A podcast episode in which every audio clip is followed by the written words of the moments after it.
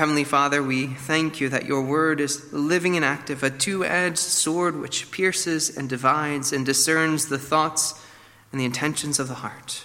As we hear that word preached tonight, would you cut away all falsehood and lies from our hearts? Would you fill us with your word of truth?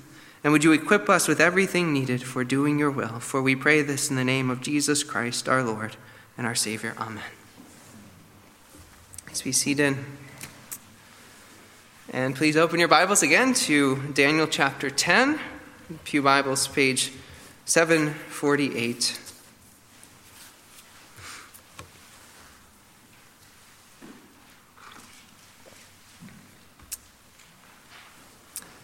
Why is it that when you sit down to read your Bible, to focus on the things of the Lord, suddenly your mind is overcome with thoughts about a thousand other things and you cannot focus on the Lord?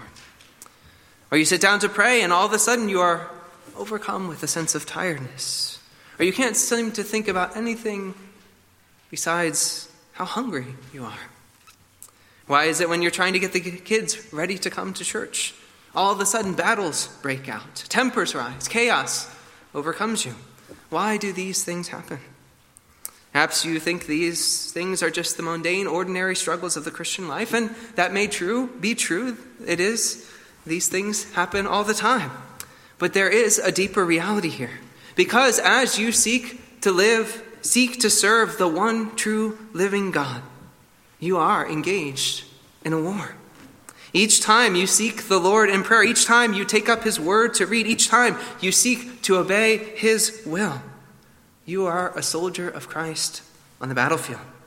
And we wrestle not against flesh and blood, but against the spiritual forces of evil in the heavenly realms. Now, in this spiritual warfare, you won't always know where your temptations come from, whether from your own sinful flesh or from heavenly spiritual forces.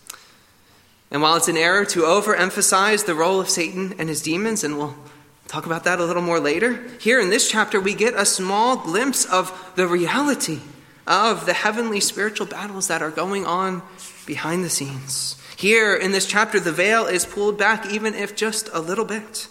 And this little glimpse ought to encourage us to seek the Lord on our knees and to put on the full armor of God and to engage in the spiritual warfare that the Lord has called us to fight. So we'll begin this morning looking at the introduction and the occasion for this vision as Daniel is mourning and fasting. Verse 1.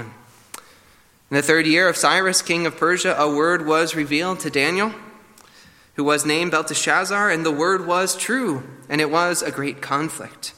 And he understood the word and had understanding of the vision. This verse introduces us to what will be the final vision in this book, and it dates it to 536 BC. Daniel will now be at least 75, if not perhaps 80 years old. And we're told this word is true, of course. All God's revelation is true. We're also given the theme of the vision to come great conflict. And we won't look at the details of the vision in chapter 11 until next time, but I'll tell you right now, this is a very accurate description. Let me just give you a little preview. Last time we looked at the prophecy of the 70 weeks in which God revealed his plan for history leading up to Christ and his sacrifice to make atonement for sin on the cross, to bring in everlasting righteousness. Now, that prophecy was not very detailed concerning the 69 weeks leading up to that 70, the 70th week of Christ. They were simply described as a troubled time. Well, in this vision in chapter 11, this vision of great conflict, it will fill in those weeks with abundant detail. Next, we read in verse 2 In those days, I, Daniel, was mourning for three weeks. I ate no delicacies, no meat or wine entered my mouth, nor did I anoint myself at all for the full three weeks. Here we see Daniel returns to a diet similar to the one he had adopted so many years earlier, while he was in training to serve in Nebuchadnezzar's court, eating no meat, drinking no wine, also abstaining from the usual anointing oil, the equivalent of using lotion or a moisturizer today, which would have been so necessary in that desert climate. We are told what he was We are told that he was mourning, but not what he was mourning.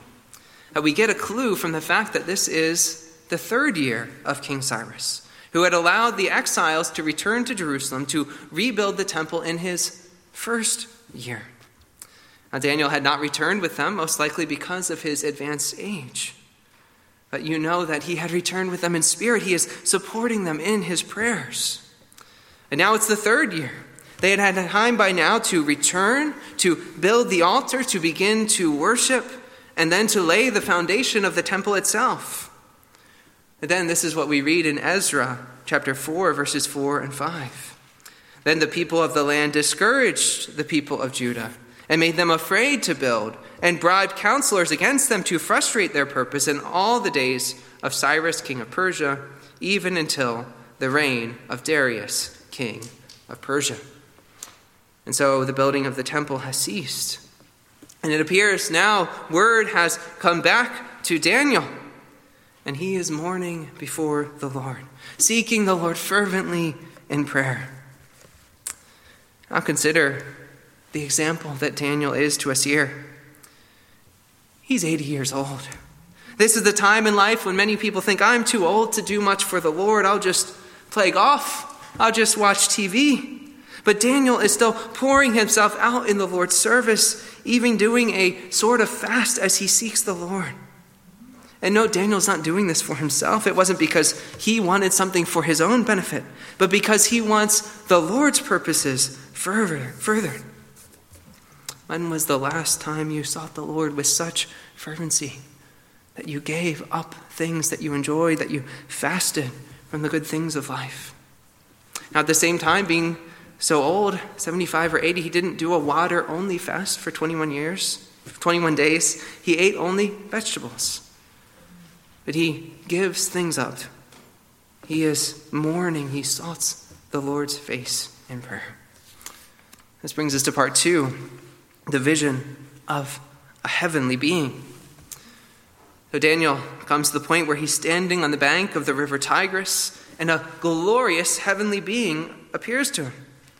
Here's how Daniel describes him, verse 5. I lifted up my eyes and looked, and behold, a man clothed in linen, with a belt of fine gold from Uphaz around his waist his body was like beryl, his face like the appearance of lightning, his eyes like flaming torches, his arms and legs like the gleam of burnished bronze, and the sound of his words like the sound of a multitude. The description, it overwhelms us just as it overwhelmed Daniel. So let's try to break it down a little bit. First, he's described as a man here in verse 5, although later in verse 16, Daniel says he has the appearance like a son of man. And in verse 18, the appearance of a man. As to say, he is in the form of a man with a head, body, arms, and legs, but clearly all these other attributes, all the radiance and the shining, this is no ordinary man. It's clear that this is at least an angel, if not someone greater than an angel. Next, we see he is wearing linen, which is the cloth that the priests who entered God's presence were required to wear. And so it's appropriate that an angel sent by the Lord would be dressed in linen clothing. He has a belt of the gold of Uphaz, knows for its fine gold. And in his body, it's even more striking than his clothing. Like beryl is precious gemstone.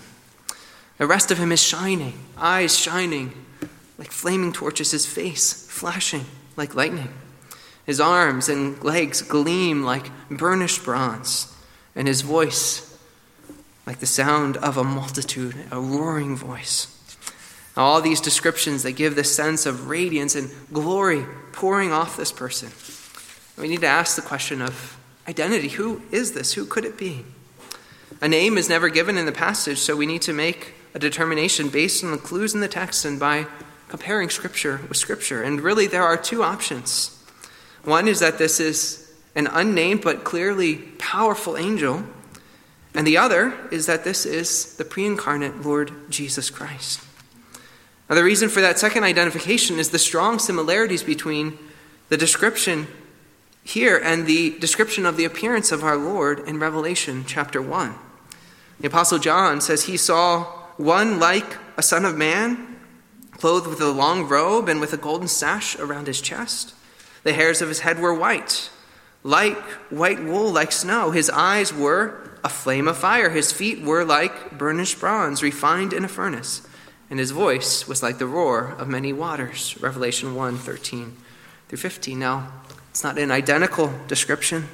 The many similarities certainly stand out. Now, that's what many commentators believe, but there's also a strong counter argument to this identification. As we see later in this chapter, this figure is withstood by another angel. He requires the help of the angel Gabriel in order to complete his task. And that doesn't make sense if this is the Lord Jesus. And so there are also descriptions of the Lord's cherubim, that is, the angels who pull his heavenly chariot in Ezekiel 1. And they share the same, very similar descriptions with the figure here. They also have eyes that are flaming like torches, and they also flash like lightning and gleam like burnished bronze.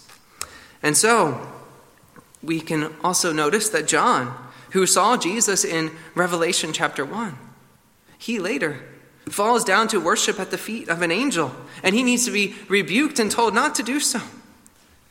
And that just goes to show you how glorious angels can appear. And so I've struggled with this question of is it an angel? Is it Jesus? And the commentators are pretty evenly divided between the two interpretations. At the end of the day, I've weighed the evidence, and I'll have to say, I come down on the side of I think this is an angel, just because of the fact that he has withstood, that he can't overcome the prince of Persia for 21 days. But note this an angel who is sent by the Lord, he represents the Lord, the one he is sent by. And his glorious appearance here reveals a small portion of the Lord's glory to Daniel. And that is what Daniel is seeing in this vision. And so, that is the purpose of the vision. So let's, let's consider next Daniel's response as he beholds this glorious heavenly being, this angel. So in verses 7 to 9, we see the physical effects that the angel's visit had on Daniel, Daniel and his companions. Now, Daniel alone was able to see and hear him, but those who were with him, they knew something was happening. They were seized by terror, they fled in fear. Daniel also was overwhelmed, so much so that his strength left him. We're told that color drained from his face made him deathly pale. And then, when he heard the roaring voice of the angel, it says he fell onto his face in deep sleep. I think we could paraphrase that and almost say he was knocked out cold. From this reaction, you can understand why the first words out of many an angel many a visiting angel's mouth are so often, Fear not. Well, see, those are the second words out of this angel's mouth.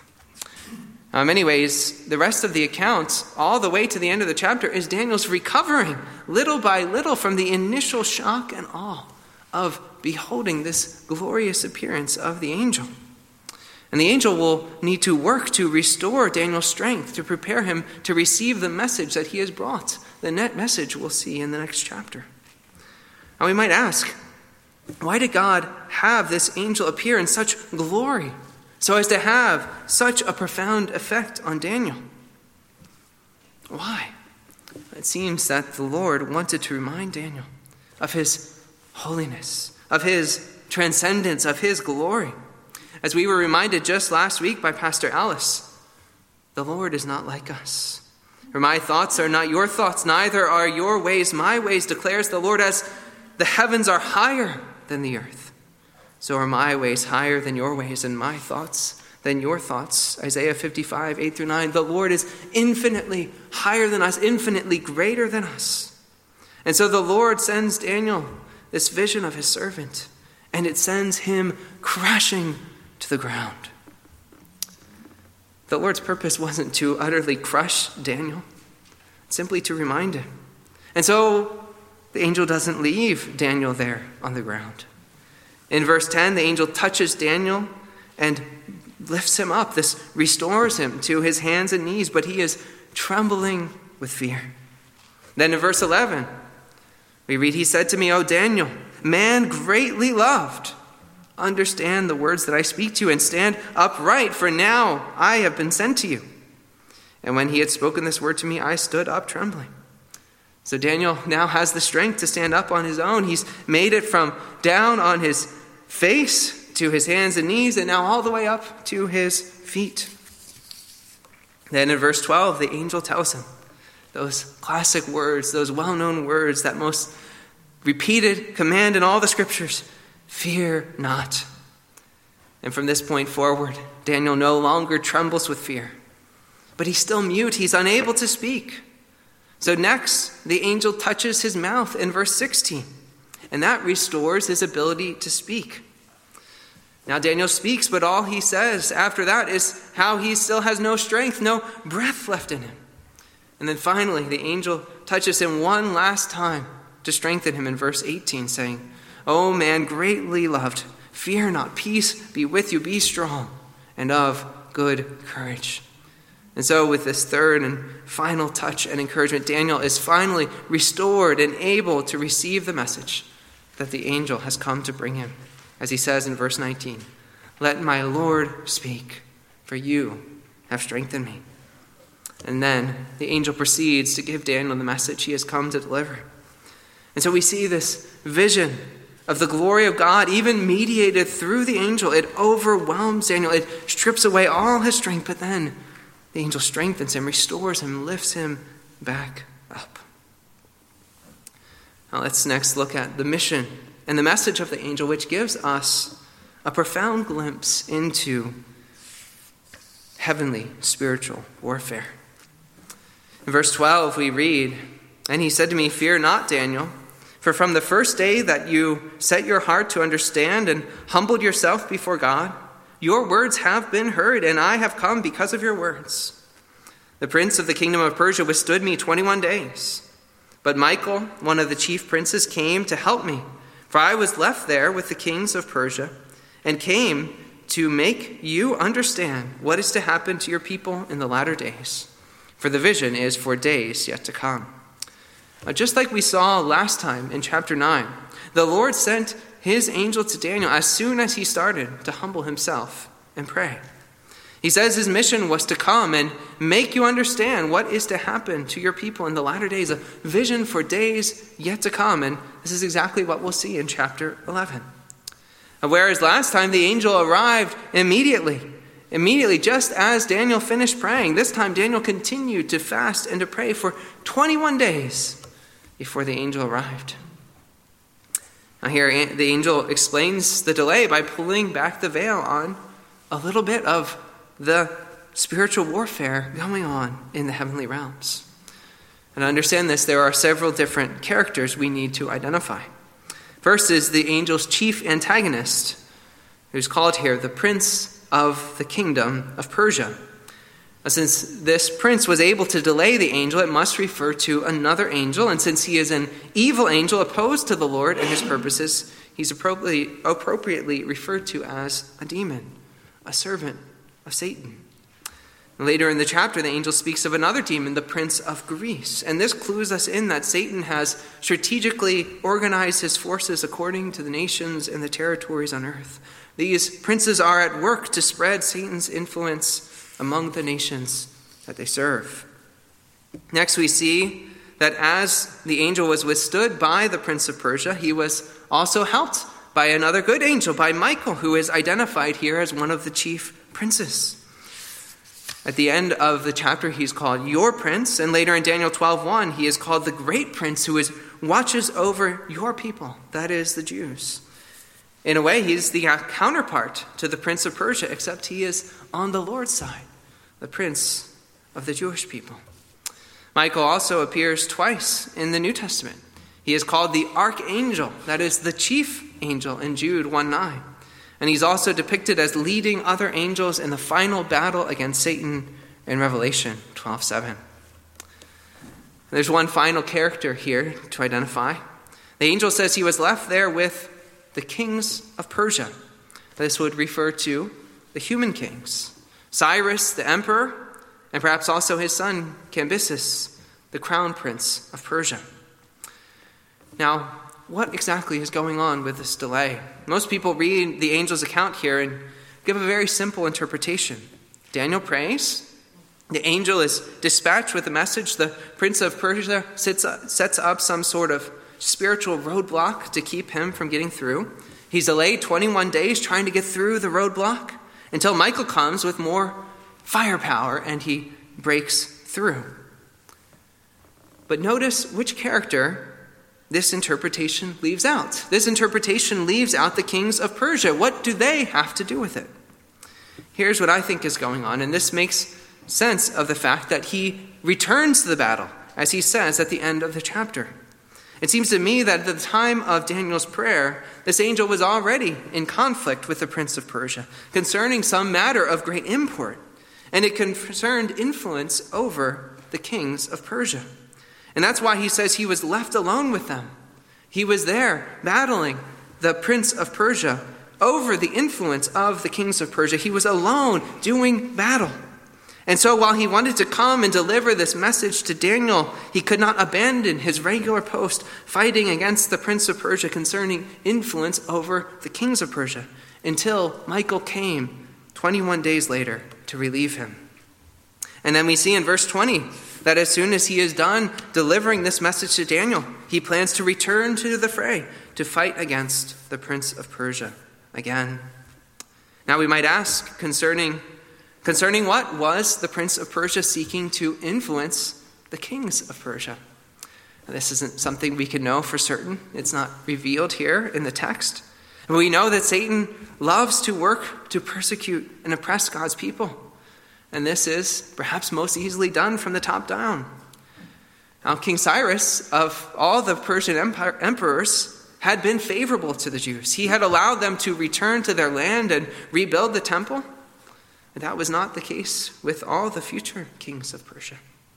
You know the story of Esther, set during the reign of King Xerxes, how Haman's plot almost leads to the destruction of the Jews.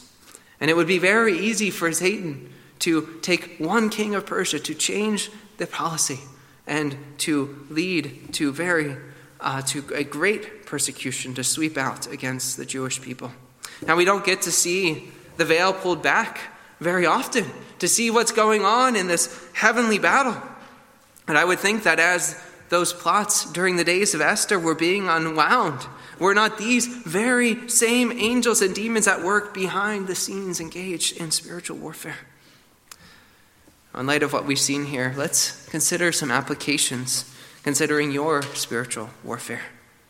In this passage, we get just the merest glimpse of the spiritual warfare that is going on in heavenly places. The veil is pulled back, but really only to a small degree. The scriptures, especially in the New Testament, instruct us very clearly that this battle continues. And because you are in Christ, you are a soldier on this battlefield. And so Paul encourages us in Ephesians 6 finally, be strong in the Lord and in the strength of his might. Put on the whole armor of God so that you may be able to stand against the schemes of the devil. For we do not wrestle against flesh and blood, but against the rulers, against the authorities, against the cosmic powers over this present darkness, against the spiritual forces of evil in the heavenly places. Notice that as you engage in spiritual warfare, you cannot do it in your own strength, but in the strength of the Lord, in His might, as Paul says here. You fight on the Lord's side, and you do it with His strength at work within you. You also need to know your enemy. As Paul writes in 2 Corinthians 2:11, so that we would not be outwitted by Satan, for we are not ignorant of his designs. And one of Satan's schemes is to persuade people that he is all powerful, and therefore resistance is futile. Peter describes the devil as a roaring lion seeking someone to devour.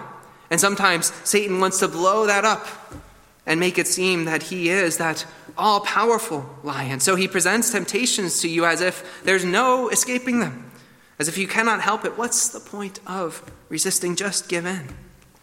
These are the devil's lies. There is always a way of escape. Another demonic strategy which has come into some corners of the church is to blame every struggle, every temptation, every failure on the work of demons. If a person struggles with addiction, you say he's possessed with a demon of addiction that needs to be cast out. If a person struggles with anger, he must have a spirit of anger that needs to be cast out. Now, it's true that demons can work great evil within the hearts of men. We need to, at the same time, be careful not to give Satan and his minions too much credit, not to see Satan behind every bush and around every corner and blame everything on the devil. The answer to this strategy is that though Satan is a roaring lion, Peter goes on to say, resist him, firm in your faith. 1 Peter 5 9. Or James 4 7, resist the devil and he will flee from you, as we've already seen in Ephesians 6. In the Lord's strength, we can stand against the schemes of the devil. Now, Satan's other strategy, and the one I believe we are more likely to fall into, is that Satan likes to hide himself, to act as if he doesn't exist. He carries out his work behind the scenes, undetected. He disguises himself as an angel of light and subtly seduces believers into his traps that we don't even notice. It's so easy to get comfortable in this world, to forget that we're even in the midst of a spiritual battle. And so we begin to drift. And I believe that's the tactic that's most effective in the church today, especially the church here in the United States. Satan's strategy is to lull you into complacency, to make you forget all about the Lord and his ways. If you're already trusting in the Lord, Satan knows he cannot snatch you out of the hands of the Good Shepherd, but he can nullify your witness. He can keep you out of the mission field. He can prevent you from doing any spiritual good, bearing any spiritual fruit. We need to fight back against this by knowing that we are engaged at all times in a spiritual battle. Knowing that Satan and his demons are real, they are powerful, but God is greater. And so, Paul tells us to put on the whole armor of God. And after listing all the items of the armor, he comes to the chain link that holds them all together, and that is prayer. This is the most important element in our spiritual warfare because it is through prayer that we call on the strength of God. We must fight, but the Lord alone is ultimately the one who overcomes all the spiritual forces of evil in the heavenly realms. This evening we come to the table, the table of our Lord Jesus Christ. And as we do so, we remember that when Christ went to the cross, he not only made a sacrifice for our sins. He not only atoned for all our sins, he also won a great triumph over Satan and all his demons. Speaking of these evil heavenly spirits, Paul writes in Colossians 2:15, God disarmed the rulers and authorities and put them to open shame, triumphing over them in him that is in Christ. That is to say that they thought the cross would be their triumph, putting the Son of God to death. But instead, it was a great reversal. The innocent one died in the place of the guilty, and then death itself worked backwards. He was raised so that we would never die, but have eternal life in him. When Christ conquered sin and death on the cross, he also dealt a death blow to Satan. He crushed the serpent's head and also to all the fallen angels.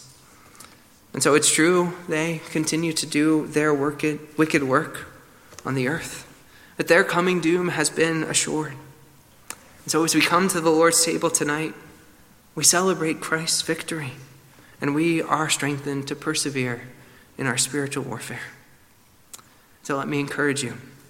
Therefore, take up the whole armor of God that you may be able to withstand in the evil day, and having done all, to stand firm. Let's pray. Our Heavenly Father, we come to you, the all glorious one, the one who answers the prayers of your people. You answered Daniel as he mourned and revealed your strength and your power to him. And you know our struggles and our trials and temptations. And we come to you and we seek your strength and your power. We rejoice in Christ who disarmed the rulers and authorities, who put them to open shame on the cross. And we pray that you would fortify us against all the lies of the devil, that you would strengthen us and help us to walk in all your ways and to win victory in the spiritual battle that you have called us to. We pray in Jesus' name. Amen.